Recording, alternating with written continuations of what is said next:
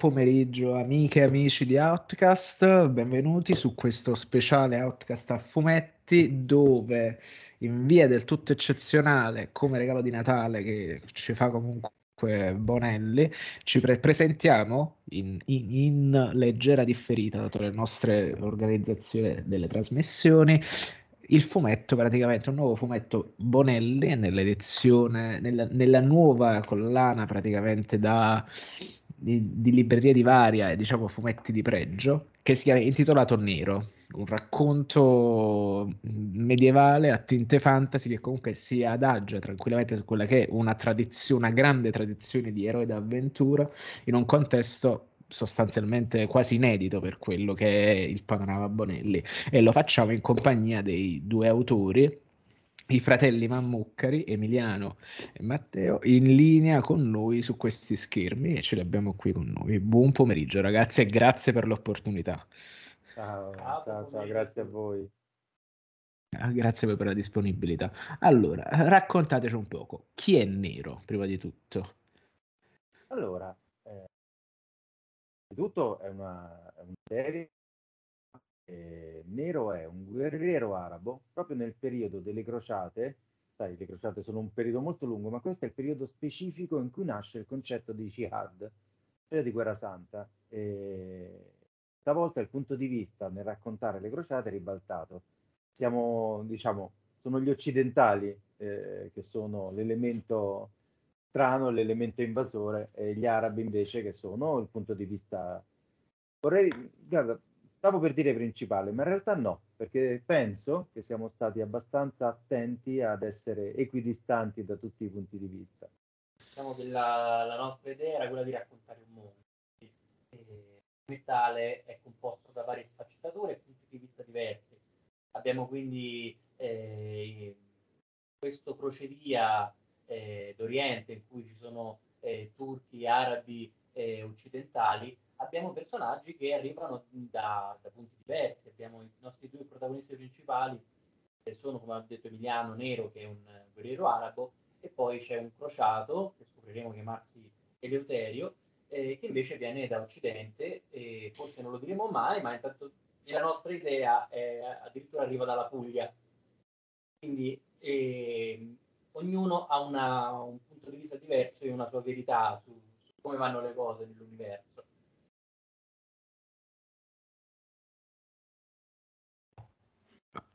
Allora, io ho avuto modo di leggere il, il volume proprio ieri, eh, mentre ero in treno, che secondo me continua a essere uno dei momenti migliori per leggere senza interruzioni e senza pause. E uh, mi è piaciuto molto, nel senso mi ha molto incuriosito. E come tutte le cose che mi incuriosiscono, ne avrei voluto incredibilmente di più tutto insieme. Eh, ho, letto, ho, letto, proprio questo come se fosse letteralmente il primo atto del racconto che avete in mente. Voi come lo avete pensato? Guarda, su questo non sbagli, nel senso che Nero in realtà nasce come un, un volume unico, idealmente, la nostra prima versione doveva essere un romanzo a fumetti di 300 pagine. Poi, diciamo, ha una lunga gestazione questo progetto che eh, dieci anni, quindi nel frattempo è cambiata l'editoria, è cambiato il mondo e soprattutto anche professionalmente abbiamo eh, portato eh, avanti altri progetti che poi ci hanno portato a trasformarlo invece in una, in una serie, questo nostro nero. E di conseguenza, sì, sicuramente è un primo atto eh, di un ciclo narrativo che sarà composto per, per ora dei primi sei volumi al quale ne aggiungeranno altri di, che, in cui cambieranno i, le ambientazioni, cambieranno anche i comprimari e di conseguenza questo diciamo che tu hai individuato non è affatto sbagliato. Sì, che poi detta così sembra che l'abbiamo studiata questa roba, invece ci ha letteralmente preso la mano, ma anche insomma in maniera selvaggia perché ci è esploso tra le mani. Avevamo cominciato che doveva essere appunto una storia, una storia e basta, una storia che va da A e finisce a B. Invece, innanzitutto, abbiamo scoperto un mondo fantastico, incredibile da raccontare, che non conoscevamo tra l'altro, perché non è un mondo molto raccontato, no? il mondo della seconda crociata. Quando si fanno questo tipo di fumetti o di, di storie, insomma, di racconti, si racconta o la prima crociata con appunto i franchi, questi europei che vanno all'avventura e prendono Gerusalemme, oppure si racconta la terza crociata dove arriva Riccardo Cordileone. In generale poi si racconta del Santo Graal, dei Templari, della Vera Croce, sempre un po' stigmati, un po' come dire, L'elemento, fa- l'elemento anche fav- favolistico eh, viene sempre introdotto l'elemento fantastico su quello storico, che poi in realtà sono storie anche, diciamo, di bru- brutale co- economia e colonialismo, se vogliamo. Sì, però è su base sempre dal punto di vista cristiano. Invece no, è un mondo molto più complesso, molto più sfaccettato, molto più interessante di come era stato raccontato. Per cui a, a forza di, come dire, di cercare di capire com'era questo mondo, ci siamo davvero appassionati e abbiamo cominciato a vedere quali erano le sfaccettature e alla fine è esplosa, è diventata una saga vera e propria. Saranno numeri quadrimestrali, te lo dico, lo dico subito, così a scanso di, di equivoci, saranno appunto run, come diceva Matteo, eh, di sei volumi ogni run e poi per il momento noi adesso stiamo, stiamo scrivendo il settimo, quindi l'inizio della seconda run e poi vedremo. Ottimo. Eh, perché allora è un elemento molto interessante perché secondo me con l'ultima, diciamo, è da Orfani che Bonello, che Bonelli sperimenta con un formato narrativo un po' più, tra virgolette, flessibile, che comunque Matteo tu conosci anche, uh, sia Matteo sia che Emiliano conosce molto bene, che comunque ha partecipato a quello che è stato il principale Bonelli killer della storia del, dell'editoria italiana, che è stato John Doe, che si è aperto proprio col lavoro suo. Quindi, un, cioè, da un certo punto di vista, questa narrazione seriale a fumetti per stagioni se avete contribuito a crearla. E portandola secondo me su questo che è il piano dell'editoria tra virgolette di lusso di Bonelli state facendo un ottimo servizio secondo me. Più che altro perché uh, la storia è molto interessante. Mi piace come sono caratterizzati i personaggi. E, ma soprattutto mi fa molto piacere perché uh, Emiliano i tuoi disegni sono eccezionali come sempre ma eh, sono sono tra- posso tranquillamente definire un tuo fan da parecchio tempo e vederli in un formato interessante che lascia respirare le cose mi piace, mi piace molto. Diciamo, apprezzo moltissimo il fatto che ci sia questa sperimentazione grafica e tematica, tra le altre cose. Ecco, eh, ma giustamente mi, mi, sto introducendo io. Come sono arrivati i fratelli Mammucari a Nero? Qual è il vostro percorso? Cioè, proprio professionalmente proprio. Comincio io perché Comincio ho cominciato tu. dal punto di vista anagrafica un po' prima. Io faccio fumetti dal 98 e sono in Bonelli da una ventina d'anni. Ho fatto insomma, un percorso piuttosto lungo e quindi ho cavalcato tante diciamo, stagioni del fumetto in quel momento. Ora mi sto definendo un Matusa forse, però ancora sono...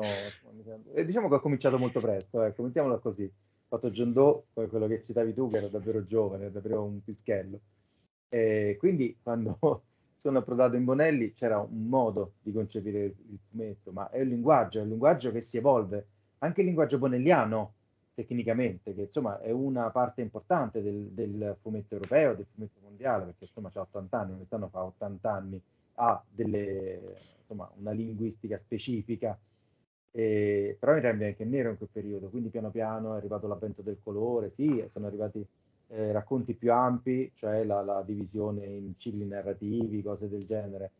Adesso che siamo in libreria, diciamo, stiamo sviluppando ancora meglio questo tipo di, di lavoro. Eh, quello che citavi tu, cioè il discorso visivo sulle tavole, eccetera, è tutto frutto anche della voglia di raccontare le storie in questo modo e in quella direzione. Pian piano, mentre lavoravamo, a un certo punto si è aggiunto un altro pischello, questa volta vero, che era mio fratello, eh, proprio così, un po' giocando, ce lo vuoi raccontare tu? In realtà credo che Emiliano avesse da tempo anche l'idea di, di passare dall'altro lato della, della, barricata, quindi quello della scrittura. Eh, io nel frattempo di mio avevo portato il mio, eh, avevo già cominciato a lavorare anch'io da, da una decina d'anni come, come professionista in altri ambiti e quindi mi ha coinvolto nell'idea, detto facciamo un fumetto insieme. Facciamolo breve. Facciamone uno veloce, almeno già sei per provare, per, per lanciarci questa avventura, ma insomma come va va. E una cosa che portiamo a casa in poco tempo e quindi dieci anni dopo siamo qui con, con il volume pronto. E... Nel frattempo abbiamo già provato insieme facendo un, un ciclo di storie di orfani che si chiama Terra. Bello anche quello. Grazie. sì, che abbiamo scritto insieme a Giovanni Masi e Mauro Zeo e devo dire a cui siamo estremamente affezionati perché ci ha veramente anche cambiato la percezione, non solo a noi, ma mi avventuro a dire anche a Giovanni e Mauro e anche un pochino forse alla casa editrice, il modo in cui il tiro che può avere un, un racconto a fumetti, una serie, una direzione diciamo se non altro, una direzione che è più... Eh, si, pos- si possono fare con un certo tipo di piglio, di passione anche a livello produttivo comunque ha delle caratteristiche molto particolari e tant'è vero che poi in realtà di questi quattro autori eh, due siamo noi, altri due sono sul confine e tra l'altro Giovanni Masi è anche lo story editor di Nero, quindi eh, ha continuato a collaborare con noi da questo punto di vista e portiamo avanti anche come dire, le, la revisione dei dialoghi, la facciamo sempre insieme sia dei volumi loro che dei nostri, quindi eh, diciamo abbiamo in particolare considerazione questa miniserie che è Terra, Terra perché ha favorito insomma, una piccola famiglia qui nel cuore dei castelli romani dove viviamo.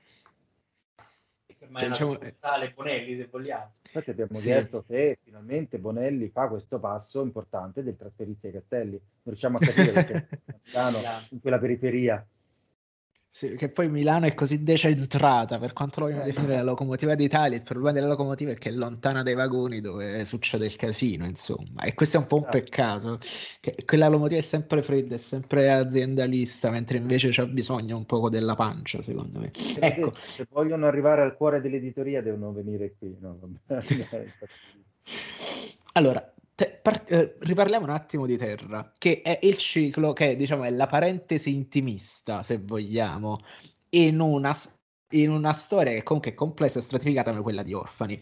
Quanto di questo diciamo, spirito intimista poi viene trasportato in nero? Oddio, detta così sembra che abbiamo scritto una graphic novel. Insomma, c'è una bella dose di, di avventura. Cioè, Certo, menano, ma, eh, nostre... assolutamente. E, e, e, conoscendo Alessio, so quanto ha lavorato per rendere i personaggi dinamici in qualche modo. Lui è un, è un bravo ragazzo pure lui. Disegnato esatto. I disegni, e, I disegni sono anche quelli del, del secondo volume di Nero. E, guarda, posso dirti che in realtà forse questa doppia anima che c'è in terra, perché effettivamente tu racconti una storia intimista, Emiliano una invece d'avventura, d'azione, eh, perché in realtà sono fu- fuse insieme. Esatto. Posano totalmente. E credo che eh, questa, questa, doppia anima ci sia assolutamente in nero, anzi, eh, per come avevo concepito la serie per come in realtà forse la serie si è lasciata concepire, perché alcune volte siamo lasciati trasportare da tutto quello che, che ci nasceva sotto le mani. E ogni numero può, essere, eh, può avere delle caratteristiche diverse, mantenendo la continuità della serie anche a livello stilistico, però ha delle peculiarità, quindi ci sono alcuni numeri che sono prettamente d'azione, altri addirittura che sono storie di, di mistero e di mh, si cerca di capire che cosa sta succedendo ai nostri personaggi. Quindi ehm, è una saga che ci dà la possibilità di sperimentare tantissimi aspetti narrativi che aspettano solo di essere chiamati in causa. Però sai che ora che mi ci fai pensare, questa cosa di scrivere a più mani, no? quella che si chiama la writer's room, ehm, ci fa guardare anche i personaggi in un in modo diverso, perché ognuno di noi, Nero naturalmente lo scriviamo io e Matteo, però comunque siamo due, c'è un confronto e alla fine ognuno di noi volontariamente partecipa ad un personaggio più di più rispetto all'altro. E allora forse è questo che tu vedi come componente intimista, nel senso esatto. che entriamo nelle cioè... storie quasi eh, entrando nel ruolo di, dei personaggi che per noi diventano avatar, diventano delle guide lì dentro.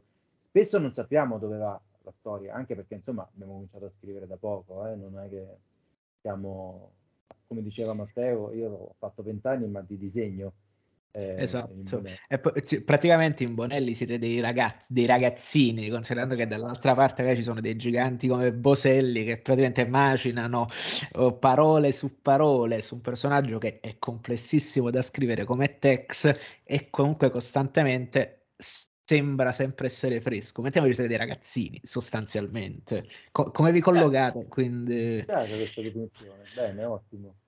Eh sì, perché uno si immagina sempre i giovani della Bonelli, come sono questi giovani? Bueno, i giovani della Bonelli sono così. Vecchi. Ecco. Eh, vecchi, su via. Giovani di anni e vecchi di ore. e, praticamente a questo punto, in fin dei conti, con Orfani, Terra è praticamente un, eh, cioè avete scritto una graphic novel? Sì, in effetti sì, con una serializzazione molto precisa nei limiti, quelli che sono praticamente i, limiti, tra virgolette, come se sono eh, le corde del ring per Casus Clay, per capirci, quindi non è mai veramente un limite, un impedimento, è soltanto un modo per sfruttare quello spazio e lavorare all'interno di esso. E effettivamente sì, è una graphic novel che comunque ha allora, gli americani, dato che se abbiamo usato il termine writer's room, possiamo anche definire Terra uno spin-off tranquillamente che si distacca all'atere, che comunque racconta un aspetto che è interessante della vicenda. A me ha ricordato anche per certi versi il tono dei figli degli uomini a un certo punto, con sì. tutta questa ricerca, con questo miraggio di arrivare in questo posto senza sapere cosa c'è dall'altra parte, se c'è qualcosa effettivamente. È incredibilmente suggestiva, una vicenda comunque è, è, è, un suo epos drammatico, se vogliamo, che a me è, cioè, ma tutto, tutto il ciclo di Orfeo, tra l'altro, è lì, proprio lì, e, e è piaciuto molto, l'ho seguito veramente con molta passione. E recentemente, penso, Emiliano, l'ultima roba tua invece che ho visto disegnato è stato uh, uh, sull'ultimo numero di, di Mr. No Revolution, che era un'altra... Zardo. Sì, mi sono perso Zardo. Ah eh, che è difficilissimo tenere queste cose. Adesso fortunatamente arrivano le mail di Luana che comunque ci mette un po' in ordine, mette un po' in ordine la schedula delle uscite che altrimenti era il panico. Ecco, uh, Zardo invece di cosa parlava? Se non sbaglio, uh, allora, sono quasi certo che sia una di quelle cose che mi sono perso letteralmente per una frazione di secondo e quindi sai quando cerchi di afferrarle e quelle vanno via? È esattamente andata così. Però ecco, Zardo, il, vostro, il tuo lavoro di prima. Zardo è un lavoro molto complesso, che anche questo ho cominciato tanto tempo fa, perché si tratta di una sceneggiatura che è stata scritta addirittura negli anni 90 da Tiziano Sclavi, il papà di Dylan Dog aveva scritto questa storia. Ah, Zardo, sì, è praticamente il, il, la graphic novel del libro suo, ho letto il libro, come no? Più o meno, più o meno. Ecco. Negli anni 90 uscì, lo, lo dico per i, magari gli ascoltatori che non lo sanno, eh, uscì questo romanzo dal titolo nero appunto di Tiziano Introvabile adesso. Introvabile, che doveva essere nelle intenzioni del periodo, una delle, pr- delle, prime cose che si sarebbero chiamate una proprietà intellettuale adesso, ma all'epoca era troppo presto, per cui doveva essere un libro, un film e un fumetto. È uscito il libro, è uscito il film, sempre che si chiama Nero, con il punto, attenzione, e poi eh, è stato scritto la sceneggiatura, è stata scritta per poi essere persa in un cassetto. Sai, poi in quel periodo era talmente tutto frenetico, anche Sclavi scriveva in una maniera, in modo talmente frenetico, insomma alla fine è andata persa e si è vocifer- vociferato per anni di questa sceneggiatura, era diventato il santo graal dei disegnatori, no? C'è una sceneggiatura di Sclavi negli anni 90, fino a che non, la, non sono riusciti a trovarla, mi hanno chiesto di, se volessi disegnarla. E io ovviamente ero impegnatissimo, però ho detto assolutamente sì, lo devo fare a tutti i costi. Ed è stata un'operazione molto complessa, di la verità, perché era un fumetto con la tecnica di sceneggiatura di quel periodo, perché poi anche la sceneggiatura, il linguaggio va sempre avanti, eh, non è che si ferma, solo che doveva uscire adesso e quindi è una specie di ponte che fa cortocircuito tra il presente e il passato, che poi è quel passato lì, quel periodo specifico, stiamo parlando tra il 94 così, il periodo in cui io ho cominciato a leggere i fumetti, ho conosciuto questo media, ho conosciuto Dylan Dog, io da bambino impazzivo per questa cosa. Quindi ricostruire il mondo degli anni 90 visto dagli occhi di Tiziano Sclavi nella sua sceneggiatura, scritta già negli anni 90, quindi che non era una marcord, è stata un'operazione di cortocircuito meraviglioso. E il Oltre risultato che... è questo zardo si chiama Zardo perché la sceneggiatura originale in realtà si chiamava Zardo. Altrimenti si sarebbe chiamata Nero anche questa. Mm-hmm. Sì, è sì. È un po' complicato dire nero con il punto e nero senza il punto.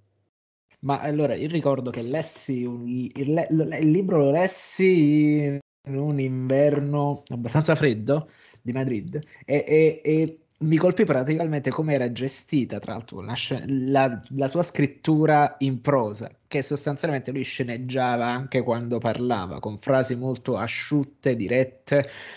Per certi versi no, non era incredibilmente, non era una prosa, tra virgolette, ricca, ma comunque era molto concentrata e soprattutto scandita dai ritmi cinematografici abbastanza netti, se vogliamo, anche per essere prosa, che a me mi arrivò abbastanza forte, non es- all'epoca non essendo molto pratico di, di, come sono scritte le sceneggiature, mi, mi arrivò abbastanza forte. E- ecco, hai detto bene, lavorarci sopra, come è stato... Eh, com'è stato? È stato, te l'ho detto, un cortocircuito assurdo, anche perché io ho un ricordo, eh, come dire, degli anni 90 legato alla mia adolescenza. Gli anni 90 sono i miei anni 90 e allora la scelta era, per esempio, una scelta che, che ho fatto, so, che ho proposto a Tiziano e che me l'ha bocciata completamente, fortunatamente direi, è stata prendiamo Zardo e attu- attualizziamolo, portiamolo nel 2020. E lui mi ha detto no, io lo vorrei con, come se fosse fatto esattamente nel 94. Torniamo indietro insieme, torniamo nel 94, siamo nel 94, non abbiamo il cellulare, non abbiamo ancora, che ne so, siamo lì con eh, le, le, le camicie, quelle a scacchi. Non abbiamo ancora perso il mondiale. Esatto, non abbiamo tirato il rigore di Baggio e, e, così via. E quindi ho fatto questo viaggio all'indietro. Io non ho né riletto il libro, assolutamente, l'ho fatto rivivere nei miei ricordi perché lo lessi anch'io, ma negli anni 90. Né sono andato a riguardare più di tanto le cose. Ho riguardato la Milano degli anni 90, che è estremamente diversa da quella di adesso. Assolutamente. Per esempio, la sceneggiatura è ambientata nei Navigli, quel postaccio che sono i Navigli. E me ha fatto riderissimo perché adesso invece è il quartiere più chic, no? Quartiere, insomma... Le meraviglie della gentrificazione, va. Esatto. Quindi è stato quasi, sì, un viaggio negli anni 90, ma per come me li ricordavo io. Quindi mi sono preso tutte le libertà del caso. E, e, poi invece avete deciso di tornare ancora più indietro, quindi una volta che hai avviato questa macchina del tempo siete arrivati alle crociate. Allora, mm, parliamo... Uh, allora, cioè io penso che tra l'altro questo qua possiamo anche tranquillamente fare spoiler, quindi eh, eh, cioè, che è una cosa che io semplicemente, sem- oggettivamente, cioè c'è una cosa, c'è, c'è, un motivo che mi spinge a non parlare di qualcosa e mi dicono di non fare spoiler, perché a me piace, cioè, cioè a me piace quella chiacchiera che è frivola, se tu a un certo punto togli che la parte ciccione che è interessante, a un certo punto inizia a essere, sai, un po' quell'esercizio vuoto che è la spiegazione di quello che ho letto io e non è divertente, non, secondo me non lo stai vendendo, secondo me tu devi averlo letto e poi ne possiamo parlare. Quindi, allora, a me allora, prima cosa che ho fatto me lo sono guardato proprio bene, perché a me mi, mi piace proprio come, viene, come, vengono caratterizzate, cioè avete una, tra l'altro una scuola di, eh, cioè, e gli autori che scegliete per affiancarvi, come ha detto il mio amico Alessio, ma anche Matteo Cremona, che è bravissimo, cioè avete proprio una allora, la gestione praticamente del, del corpo umano, di come sono i movimenti che sono sempre molto precisi, molto curati. Mi piace anche praticamente come riuscite a caratterizzare anche le folle, a un certo punto lavorando di una sottrazione delicatissima che comunque crea un nuvolo foltissimo di gente. Infatti, quando ci sta la scena della preparazione dell'assedio tra le ultime pagine, ho detto cazzo, ma come finisce qua? E fammi vedere, cioè, sono stato, diciamo, messa salita la fotta per capirci. Ecco, um, parliamo un po' della caratterizzazione dei personaggi. Allora, Nero si presenta come si presenta è un guerriero abbastanza ruvido, ma che combatte i cristiani, ma diciamo non, non ha proprio un rapporto pacifico con i suoi, diciamo, confratelli islamici. Com- come la possiamo descrivere questa, questo rapporto? Possiamo dire che Nero non abbia un conflitto, cioè non abbia un rapporto pacifico con nessuna cosa al mondo. Eh, in realtà, tanto siamo spoiler free, quindi siamo quasi spoiler free. Deve stare avvisato. E Nero è un calderone, è, un, è, una pentola a pressione che aspetta solo di esplodere. E l'abbiamo caratterizzato, se non sbaglio, la prima frase che dice lui in tutto l'albo è ancora no. Presenta con questa frase. Che è la, nella nostra testa è come quando il, il, la madre chiama il ragazzino che sta al mare e dice forza è ora di tornare a casa. E lui dice no, ancora no. Cioè c'è una, una vena infantile, lui in realtà è animato dalla rabbia, eh, quindi di nero sicuramente possiamo dire che è, un, eh, è l'intemperanza e deve essere impetuoso nel suo carattere nel suo modo di stare al mondo. Se possiamo fare uno spoiler, ma delle prime cinque pagine, non so se questo... Mettiamolo il disclaimer, è uno spoiler delle prime cinque pagine. Diciamo che la storia inizia con un rituale. Ci sono, c'è un clan, di, un, un clan arabo appunto, visto che c'è l'invasione di queste strane creature che vengono dal mare, dall'altra parte del mare, non si riesce a fermare, decidono di fare una cosa completamente folle. Evo- decidono di evocare un gin, cioè quello che da noi è il genio, no? il, la creatura sovrannaturale, che è in grado di, di, di che è in grado insomma di uh, soddisfare i tuoi desideri, perlomeno nella, nell'accezione umana, almeno gli uomini si illudono continuamente che possano poi essere esauditi. Solo che questo rituale che fanno prevede, diciamo, prevede il bambino nero al centro. Il rituale va malissimo, eh, non si sa che fine abbiano fatto questi altri, gli altri uomini del clan che vediamo, e nero finisce completamente solo, ma con il, con il marchio che gli rimane sul viso, quello che vediamo in tutti i disegni questa cosa non la prende bene, eh, però non l'ha ancora, come dire, non l'ha ancora razionalizzata e ci deve lavorare un po'. Ecco, mettiamola così, così non ho spoilerato troppo, spero. Ci ho messo una vita praticamente perché lo, lo troviamo praticamente che sta, secondo me è una persona che sembra a suo agio soltanto in mezzo alla battaglia. Non a caso viene presentato come un guerriero che scanz- che è scansato in battaglia, una roba che tu non lo puoi fermare in nessun modo e anche in cui dovevi affermare te, te lo stai facendo nemico. Nel senso lui è come se si trovasse in pace soltanto lì. Perché l'um- l'umore riesce a soffocare quello che, eh, che, si porta dentro probabilmente, quindi sì, sono d'accordo con te. Tra l'altro sempre queste scene di battaglia enormi, bellissime, che comunque sono tutti quanti distinti e fanno qualcosa che contribuisce a creare questo clima che è quello là del campo di battaglia. Eh, sa- si, ci si ritira soltanto quando la sabbia è rossa del sangue dei cristiani. La roba comunque eh, sono immagini visivamente potentissime secondo me, che sulle, sulle, tavole grosse respirano tantissimo. Poi vabbè, come, si, come diceva Lister, puoi fare se non sai disegnare un cavallo e quindi quei cavalli ce ne sono anche in situazioni abbastanza complicate e ci piacciono ma sempre tornando a quella che è la prima parte del volume perché probabilmente rompo il cazzo per, per scheduler uh, c'è la mappa allora mi piace il fatto che inizi con una mappa perché molto spesso serve a dare delle coordinate geografiche ma secondo me qui dà anche delle coordinate storiche e adesso la domanda che faccio è qua, su, perché mi hai detto che hai fatto molta ricerca storica e soprattutto quanta ricerca storica per fare la mappa e soprattutto i costumi dei crociati e dei musulmani. Ma lo sai che la mappa è piaciuta da morire? Questa cosa a noi ci ha piacevolmente sorpreso perché in realtà è l'ultima idea che abbiamo avuto. Cioè, siccome è un mondo che si stava ricostruendo piano piano, anche un modo di raccontare questo, questa storia delle, avventure, delle crociate andava visto piano piano, andava capito come raccontarla, perché non volevamo una roba storica, non volevamo fare le torri di Boismorì, per dire un fumetto mm-hmm. classicone, insomma, che io adoro, eh, tra l'altro, però insomma non volevamo assolutamente fare un fumetto classico, non volevamo fare un fumetto specialistico, anche perché non abbiamo le competenze e tutto quanto.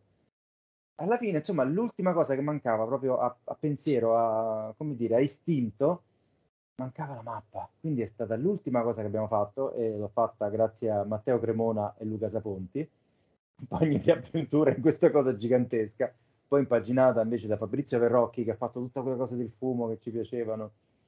Comunque, questo per dire che abbiamo avuto l'intuizione, spero, insomma, credo che sia piaciuta perché è la mappa ovviamente de- della Palestina, della Siria, della Giordania, eccetera, però vista dal loro punto di vista, dal punto di vista arabo, infatti orientata verso la Mecca. Poi ti devo dire, ti devo confessare, anzi ti faccio uno spoiler stavolta, che noi abbiamo disegnato una mappa enorme, assolutamente mm-hmm. enorme e Bellissimo. abbiamo solo un pezzettino, poi mano a mano che ci sposteremo anche la mappa si sposta. E devo dire che la cosa che speravamo che funzionasse, mi sembra che stia funzionando, è che chi la vede la trova familiare, perché c'è Gerusalemme, c'è Beirut, c'è Damasco, eccetera.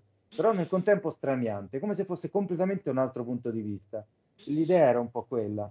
Tra l'altro eh. sarebbe stata comodissima da avere durante la sceneggiatura in modo da avere idea di dove erano questi gli spostamenti che devono fare, poi comunque le città, le dimensioni delle città e quello là pure quando devi descrivere cosa succede in un determinato luogo, devi contestualizzare il luogo per le dimensioni che c'è sulla mappa anche. Eh. queste qua sono le fissazioni mie che sono architetto, quindi cioè, c'è, c'è questa razionalità spaziale che io ricerco quando leggo o quando fruisco media. Poi adesso sapete perché probabilmente... Vai, vai, vai. Ti dico dei retroscena su questa mappa, la cosa complicatissima che facendo queste ricerche storiche, eh, è che la Siria in quel periodo era molto verdeggiante, era tutto verde, era veramente come la campagna toscana di adesso, forse non così tanto, insomma siamo lì, per cui noi sappiamo quali erano le zone più verdeggianti, meno verdeggianti, eccetera, ma ricostruirle esattamente così com'era sarebbe stato un po' too much, diciamo, però davvero ci avevamo avuto un la voglia di... Ce la siamo rischiata. Ce la siamo rischiata, sì, sì, assolutamente. Poi ci sono altre cose, per esempio il, il mare che non si chiama Mediterraneo, ma si chiama mare dei Rum, che per loro è il mare dei Romani ancora, e i Rum per i Romani prima, ma in realtà loro per Rum intendono eh, i bizantini. Sì. E, tra l'altro un nome che abbiamo eh, ritrovato da uno storico arabo che parlava della Sardegna, che è quest'isola posta mm. in mezzo al mare dei Rum, quindi ritorniamo sempre dal, dalla Siria all'Italia e, e, viceversa. E loro gli fa esotico questa storia. De, è un discorso affascinantissimo perché hai detto bene quando avete raccontato all'inizio è difficile trovare un racconto poi tra l'altro voi siete stati anche molto bravi molto precisi a mettere quel disclaimer all'inizio noi stiamo cercando di raccontarvi una storia e, ci, e tiriamo fuori tutti quelli che sono i, poss- i possibili le possibili diramazioni culturali che vengono fuori che era sostanzialmente un po' l'esatto opposto che fece Ridley Scott quando fece Kingdom of Heaven e disse proprio detto no io vi sto raccontando questa parte di storia perché vi sto spiegando perché stanno succedendo queste cose adesso. Mentre invece voi fate un lavoro invece che è, secondo me è anche ottimo perché comunque nel momento in cui stai facendo anche tra virgolette un'astrazione sì si parla di rituali cicatrici e, e, e diciamo c'è una componente fantasy importante non state parlando effettivamente di eh, non, è, diciamo, non c'è quell'attendibilità come vorrebbe, come fa Scott, che però comunque fu- la trovo incredibilmente funzionale alla storia che state raccontando. Eh ecco. No, Dai, non, noi ci siamo, anche il disclaimer poi serve anche come cappello perché noi abbiamo, eh, abbiamo fatto un taglio, una scelta, abbiamo fatto delle scelte, tu non puoi raccontare la storia così com'è perché mh, non, nessuno può saperla, nemmeno gli storici sanno esattamente la storia così com'è, quindi tu devi trovare il tuo percorso. E anche Ridley Scott, credo, insomma, che abbia fatto questo tipo di, di, ragionamento, anche perché lui ha cambiato tantissime cose della storia di Baliano e così via. Ma mh, diciamo che noi abbiamo deciso di raccontare le cose così com'erano quando ci fa comodo e quando mm-hmm. fa comodo alla storia. Non esatto. significa che uno violenta o distrugge o fa delle, che ne so, mette il Colosseo ad Atene o roba del genere. Però mh, essere estremamente attendibili, essere estremamente storici, a parte che si rischia di essere pedanti, ma poi non stai raccontando una storia, stai facendo un affresco ed è un'altra cosa.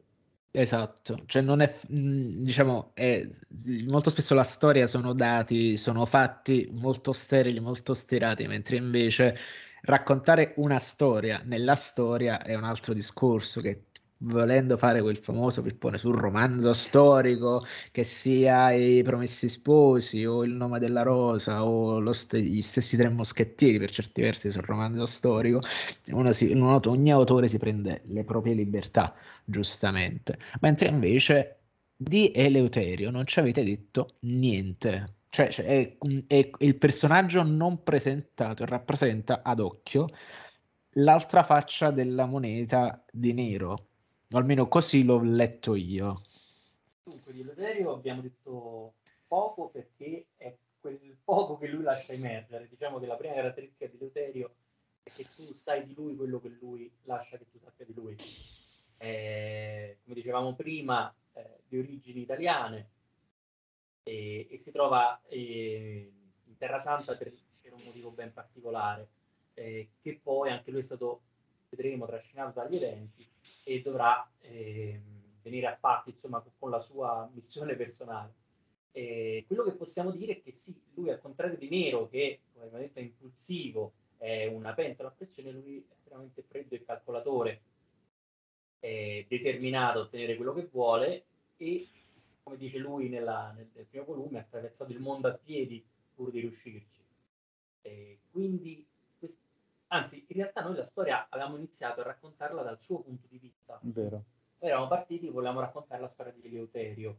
E quello che abbiamo fatto poi è dire ma perché noi dobbiamo essere sempre gli occidentali che entrano nel mondo degli altri? Abbiamo deciso di fare questo capovolgimento di punti di vista. Però di Eleuterio nelle, nelle, cartelle vecchie abbiamo vita, morte e miracoli di quello che ha fatto, di quello che farà.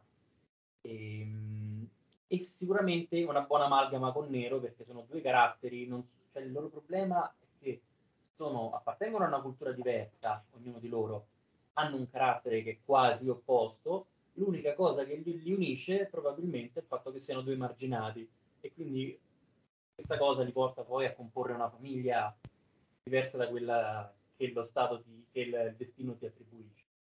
Non abbiamo ancora parlato a proposito di personaggi, di quello che davvero ogni volta che lo mettiamo in campo ci mangia la scena, che è il personaggio femminile.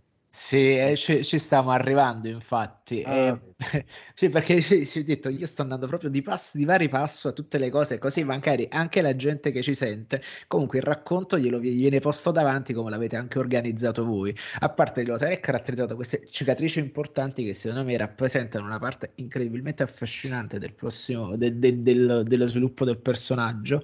Nei prossimi volumi sono veramente curiosi di sapere come va a finire.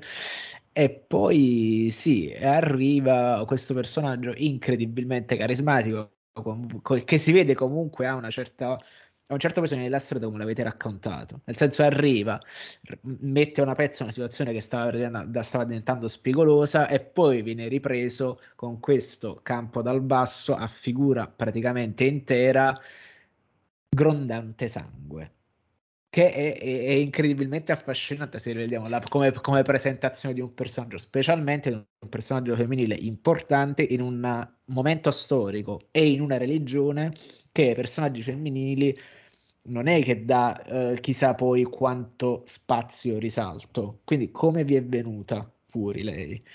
Sai che questa è una percezione dell'universo femminile del mondo arabo parziale, esattamente come ce l'avevamo noi, e in realtà ci stiamo arrivando piano piano a questa cosa, a questa consapevolezza, perché innanzitutto noi ci faceva piacere che in un mondo estremamente maschile, estremamente brutale, eccetera, il personaggio più forte in assoluto, quello con le skill più, più importanti in assoluto, fosse un personaggio femminile.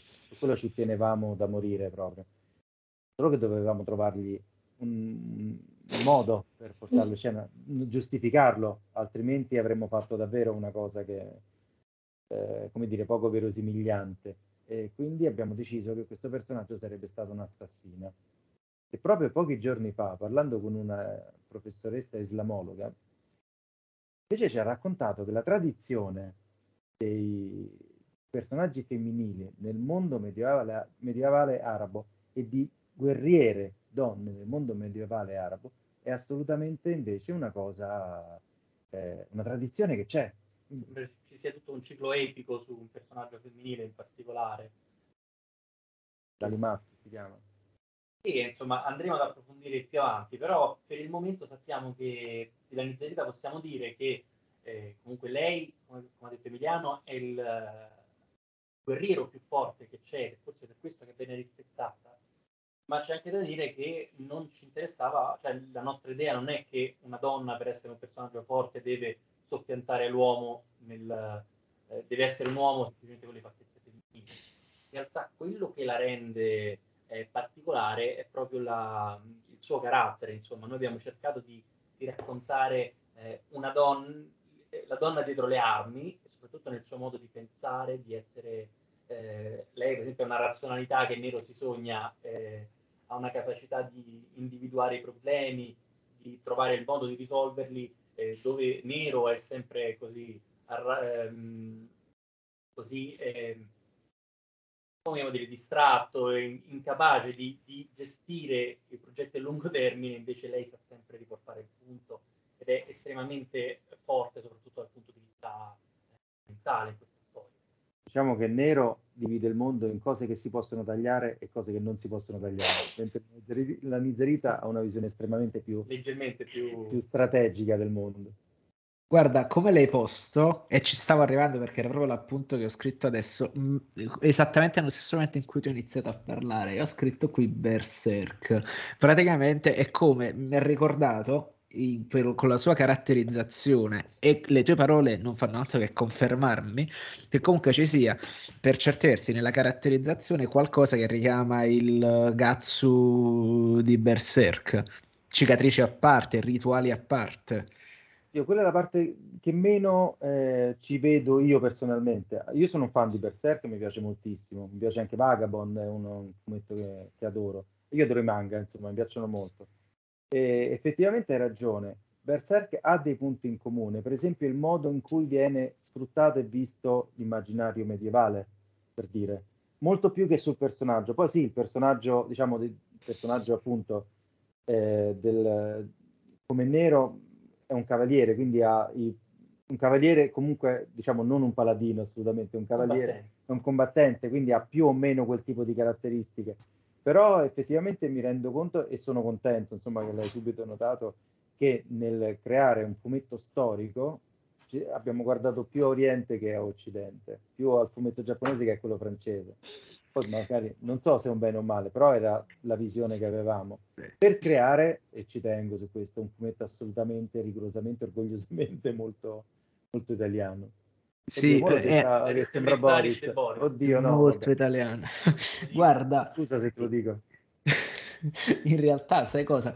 È che uh, cioè, Berserk a un certo punto c'ha quella lucidità, cioè quel modo di guardare con fascinazione al mondo occidentale che sostanzialmente è la, il modo col quale noi guardiamo al mondo orientale con fascinazione. Immaginiamoci tipo la prima volta abbiamo visto no, tipo i primi Chambara, i primi sette samurai, la sfida del samurai ma mi, non posso mai dimenticare la prima volta che ho visto Ranni, io che continuo a considerare tipo il mio film di Kurosawa preferito.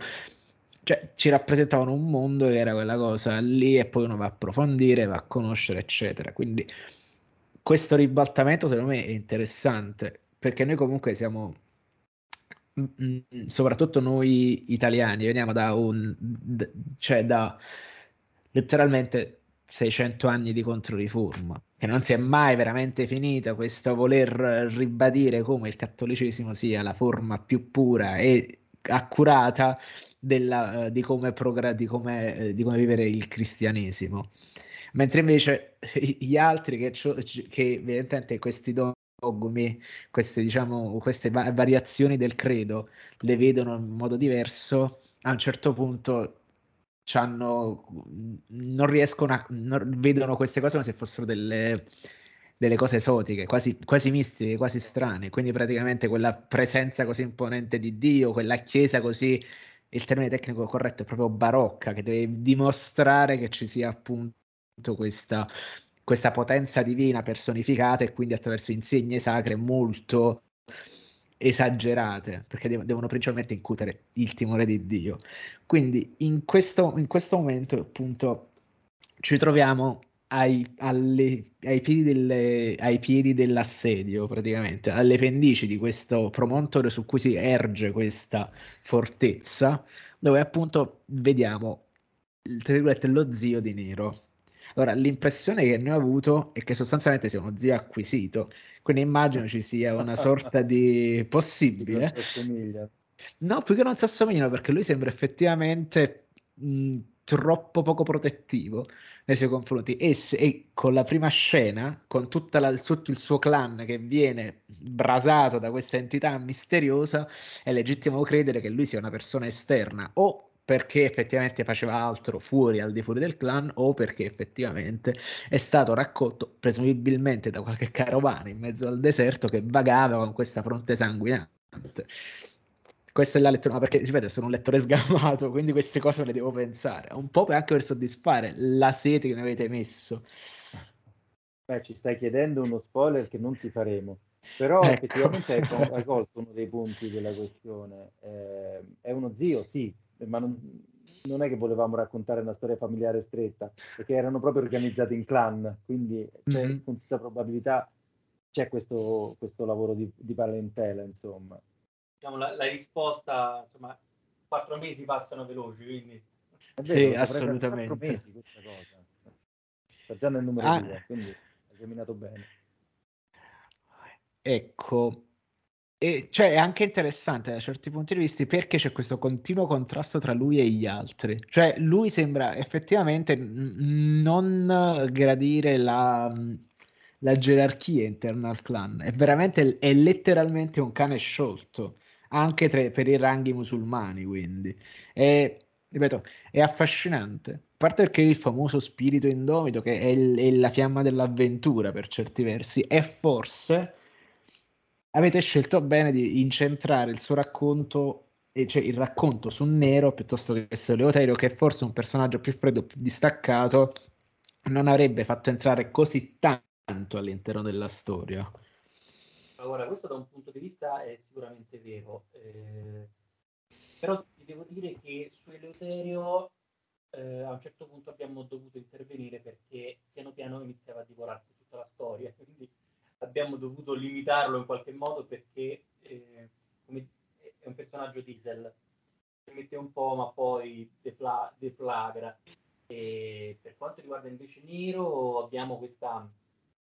Eh, sì, in realtà lui è in guerra con, il mondo intero e volevamo raccontare un personaggio che fosse, eh, se vogliamo, anche sgradevole e, e, questo suo modo di essere forse ce lo portava anche in simpatia alla fine, faceva eh, il giro.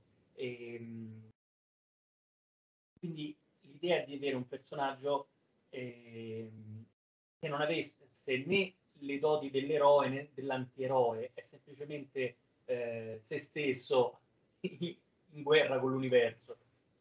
Poi ci piaceva l'idea di raccontare il mondo arabo mh, nella maniera frammentata in cui era davvero. Noi abbiamo sempre questa percezione che era un mondo assolutamente unitario, mentre noi siamo, che ne so, i franchi, gli italiani, i germani, eccetera, eccetera, italici anzi. E invece loro erano davvero disgregati in quel momento. Questa cosa io trovavo un terreno narrativo non solo molto bello, ma anche molto attuale, cioè che il nostro protagonista, la persona con cui entriamo in una storia, gli occhi con cui guardiamo questa storia, ehm, sia, stia vivendo un, diciamo, una realtà estremamente disgregata, fluida e dai punti di vista assolutamente parziali. Tra l'altro ci siamo accorti, eh, scrivendolo, che il personaggio più veniva insultato, non funzionava. Quindi tendenzialmente eh, ci siamo, beh, eh, non è stata una scelta, è stata quasi una conseguenza. Abbiamo visto che il suo rapporto col mondo emergeva, emergeva davvero bene ogni volta che si trovava a dover eh, fare accornate con chiunque. Sì, sì, il conflitto è la sua, diciamo, il suo pane quotidiano, il suo pane quotidiano la sua acqua. E quindi oscurato il sole e spente le stelle, a parte che c'è questa vena poetica abbastanza forte, ma mi è piaciuto anche l'introduzione che avete scelto come frase di apertura, che il, che uno, che il figlio assomiglia più al tempo che al padre. Gli uomini assomigliano più al proprio tempo. Gli uomini assomigliano più al proprio tempo che al proprio padre, esatto, sì. E, e... Ci ha colpito particolarmente, proverbio arabo tra l'altro, ci ha colpito davvero in modo particolare proprio perché volevamo raccontare un fumetto storico, un, una narrativa storica, però senza assolutamente voler abbandonare la lente del presente. Oltre che banalmente è una verità, perché in fin dei conti, se il, il famoso modo di dire che bisogna uccidere il padre per diventare uomini, a un certo punto quindi le forme e i modi in cui lo fai sono fortemente dettati dal tempo in cui uno vive ed è affascinante come questa cosa, in fin dei conti, è come se desse a un uomo un secondo padre che appunto è il tempo, è il modo in cui questo è vissuto.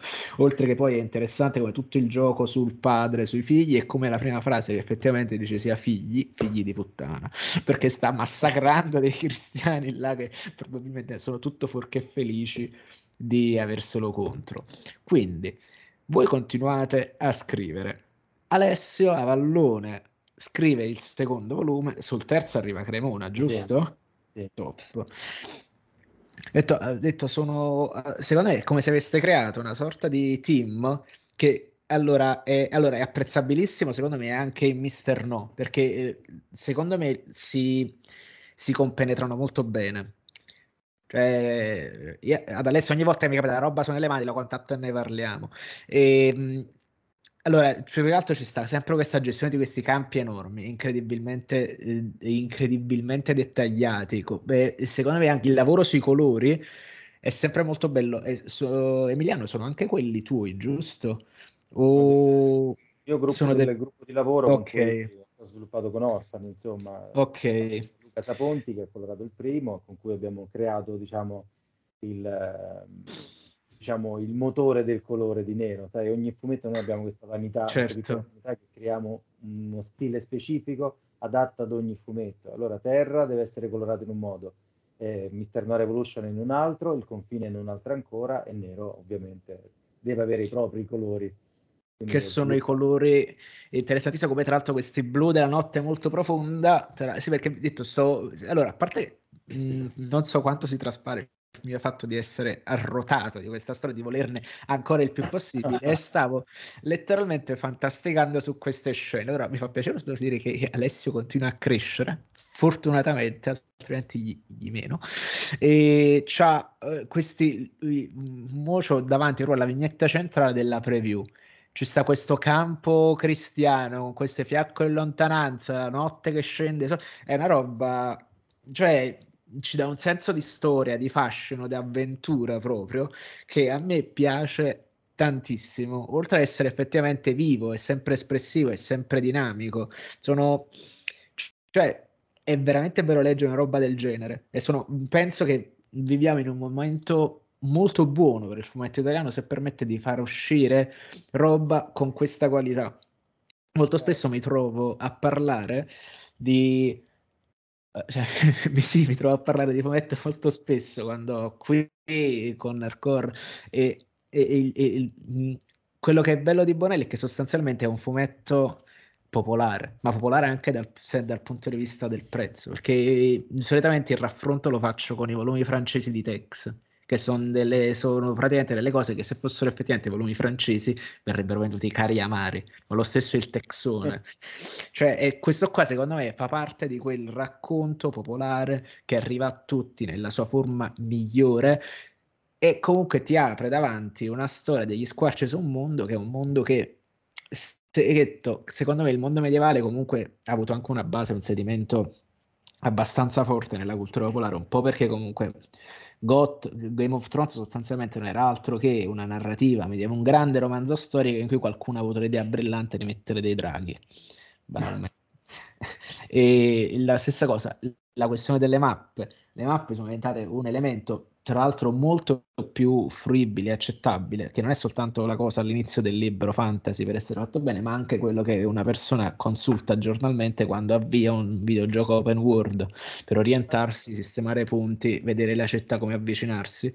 Questo qua abbatte per certi versi la, la, distanza che separa il lettore dall'opera che sta raccontando. Per esempio, che... Che questa cosa dello spazio, per esempio, per me è fondamentale e forse il piccolo contributo che posso dare io, diciamo, dal punto di vista della scrittura, perché io sono disegnatore alla fine, sono disegnatore dentro proprio, ho cioè questo problema enorme di essere disegnatore, quindi quando noi cominciamo a scrivere, eh, con Matteo ci confrontiamo sulla storia, allora raccontiamo la scena, ce la mimiamo, saltiamo sui tavoli, eccetera, possibilmente i tavoli suoi, eh, facciamo quello che dobbiamo fare, eccetera.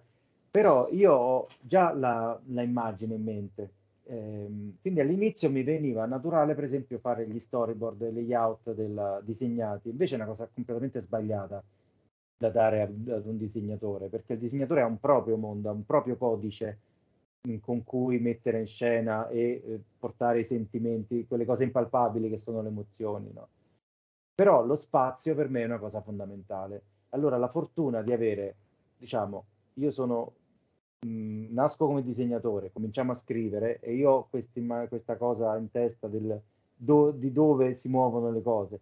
Poi la parte del disegno comunque sono così coinvolto, la parte del colore anche, insomma riuscendo a incollare per fare una sintesi, scrittura, disegno e colore, abbiamo questa fortuna, questa possibilità di usare lo spazio. Allora anche con Matteo spesso e volentieri abbiamo questo, ci giochiamo proprio con lo spazio. Non so se ti è capitato di, di leggere a proposito del futuro, che era il seguito di Terra, dove mm-hmm. siamo partiti da una, da, dal diario di Matteo. Raccontegli della... Praticamente l'idea era di condensare, era uno speciale, quindi era quasi uno spin-off dello spin-off. E volevamo raccontare anche lì un mondo nuovo, una nuova città, e siamo partiti dai setting, quindi abbiamo creato le zone, eh, il nostro mondo, quindi c'è la città, c'è ehm, la scuola esterna, la scogliera, era come delle location di un film e credo che per l'occasione abbiamo creato più, più location per, un, per una singola storia che per una stagione intera di Orfani. No, no, niente credo, c'è proprio più setting di qualsiasi altra stagione. Perché eh, a tutti gli effetti, in fondo, i luoghi sono personaggi. Allora... Cioè, la, la, nostra storia di Nero non sarebbe nero se non ci fosse la Siria. Ehm, I personaggi, tanto quanto le ambientazioni, vanno a creare il mondo intero. Diciamo, di base noi abbiamo veramente l'idea di immergerci in un, in un posto totalmente nuovo e di scoprirlo insieme al lettore. E quindi il metodo, diciamo, parte spesso dall'ambiente. E allora, avendo la no. possibilità di incollare scrittura, disegno e colore, caspita, ce lo, li usiamo gli ambienti, eh, voglia se li usiamo. Poi, come hai notato, abbiamo mantenuto lo staff eh, sia dei colori che del disegno anche in nero, quindi eh, perché nella nostra intenzione l'idea è quella, almeno nella nostra intenzione, quella di creare una famiglia con cui portare avanti eh, il lavoro e questa cosa comunque spero eh, aiuta anche ad avere familiarità su, su, quando si scrive una sceneggiatura, sai già che mani andranno e come impostarla. Poi spesso esatto. può succedere per disavventure editoriali o comunque le varie rovesce, ad esempio in questo caso Nero doveva, era stata scritta per essere volumi da 120 tavole e in corso sono diventati da, eh, da 60, quindi in realtà anche i disegnatori, la, la loro sceneggiatura prevista per loro è stata scalata di uno, quindi anche quello poi è sempre eh, rocambolesco. Però idealmente c'è una, un approccio diretto anche durante la fase di scrittura, perché tu mentre la scrivi la immagini già con, con la, il segno di qualcuno che conosci. Esatto. Piano, piano, il tempo si riesce ad aggiustare il tiro se c'è la possibilità. Oltre che tra l'altro... Con gli amici, ecco, no, ma non solo, è giusto così. Banalmente, l'esempio è quello, è forse uno dei miei esempi, è uno dei sodalizi creativi più belli che ha avuto il fumetto americano, che è quello tra Claremont e Byrne. Sostanzialmente le sceneggiature avevano una qualità superiore perché non doveva tanto stare lì a spiegargli le cose, Byrne le completava che poi sono appiccicati su quel fattaccio della fine di Fenice Nera e lui si, sare- si è portato dietro questa storia, questa storiaccia con la donna col desiderio di potere che corrotta dal potere diventa cattiva fino a che non ci mette una pezza con Shulk. Però comunque ecco la, eh, tu perché giustamente non perdi, tra virgolette, perdi tanto tempo a dettagliarla così tanto e lasci libertà di interpretazione della sceneggiatura al disegnatore senza magari andarla a so- a scrivere troppo, andarla troppo a specificare. Perché magari il, il, il, il, disegnatore è come se si perdesse nella descrizione della sceneggiatura. Eh, deve avere però un mondo già bello in cui puoi portare il disegnatore. Ecco, la, la, esatto. Incollare scrittura e disegno e colore. Poi ogni disegnatore, diciamo, ha un modo di approcciarsi alla sceneggiatura diversa, quindi eh, con Emiliano devi essere estremamente sintetico e freddo. Dare meno parole possibili, c'è chi invece preferisce delle descrizioni che lo aiutino a entrare nel mondo e quindi ti racconti retroscena che non verranno mai disegnati. Di...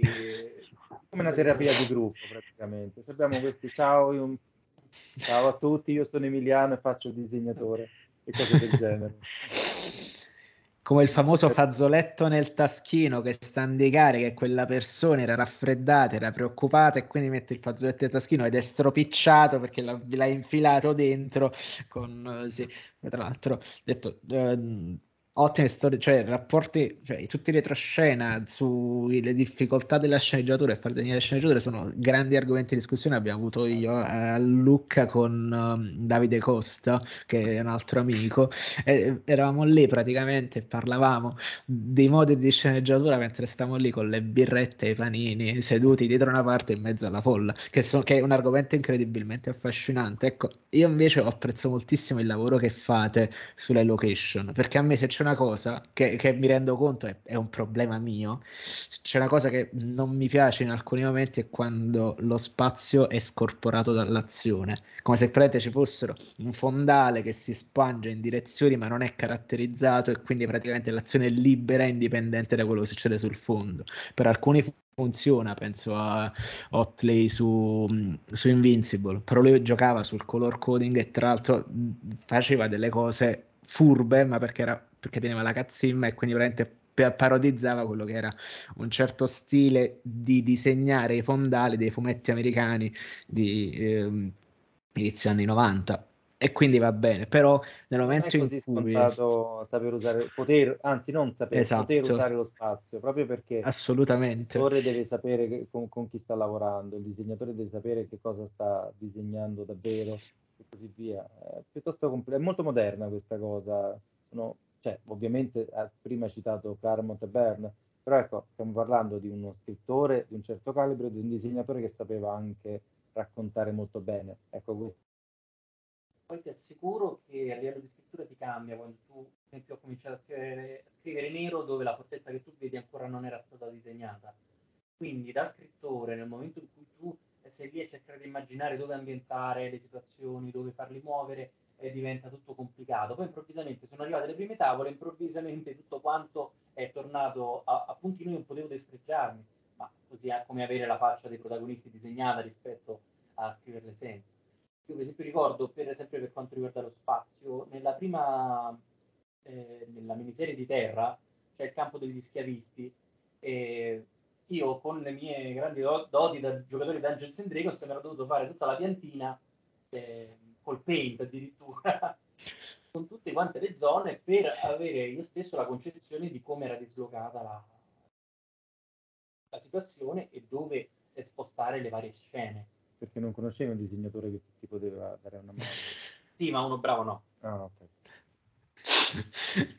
Molto, cioè, vedo, è, è, affascinante, è un, mondo, è un mondo affascinantissimo e mi rendo conto tutte le storie che per me funzionano meglio delle altre perché questa cosa te la contestualizzano meglio.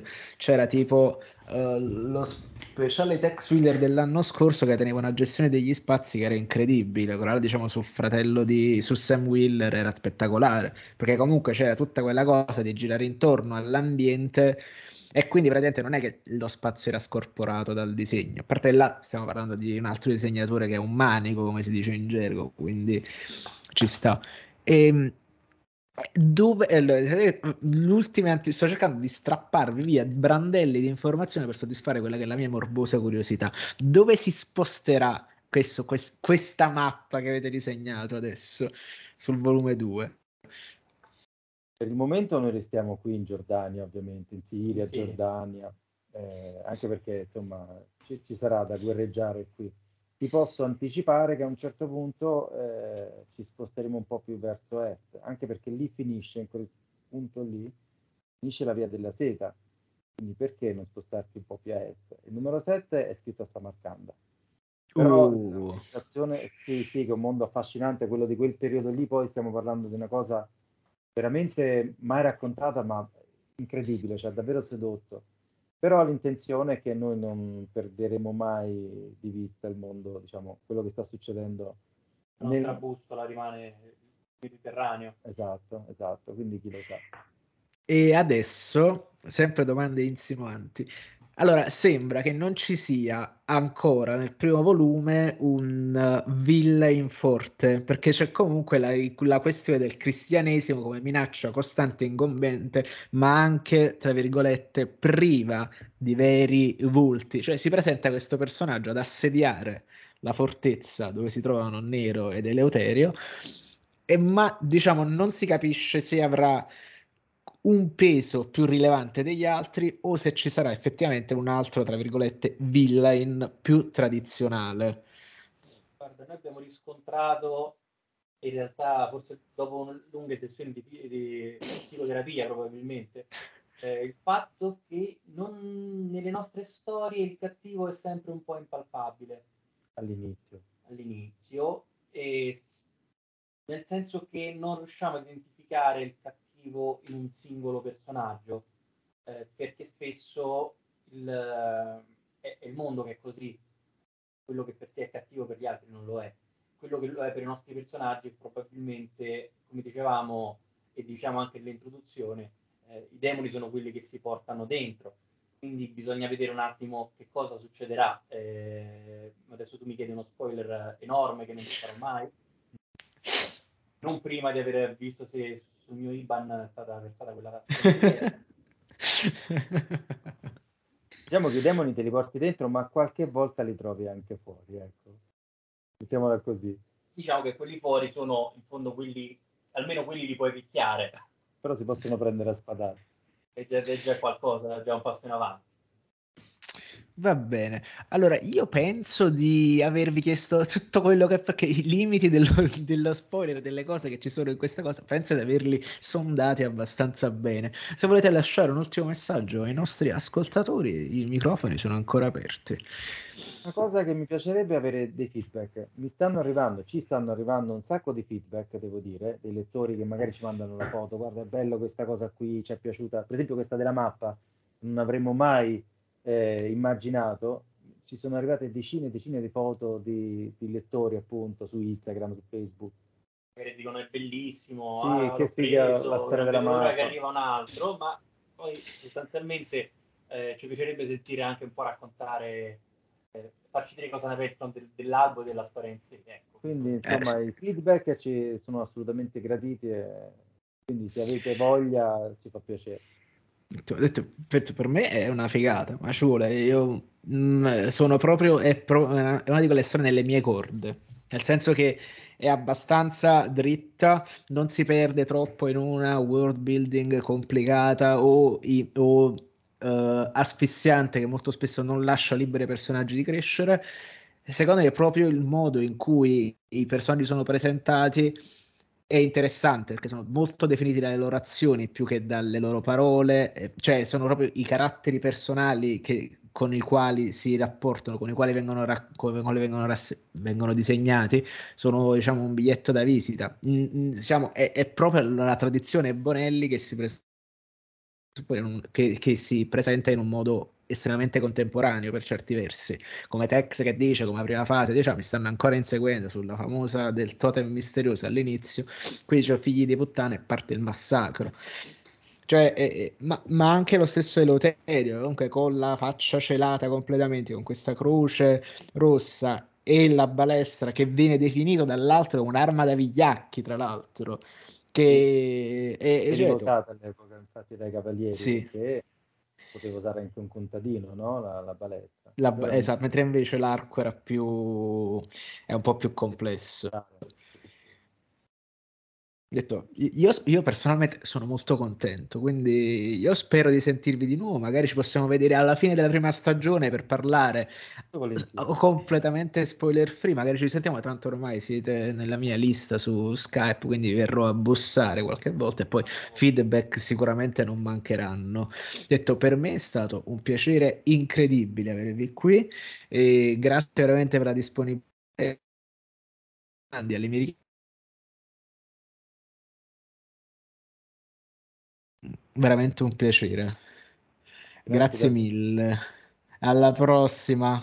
A presto. A presto. Ciao. Ciao. Ciao.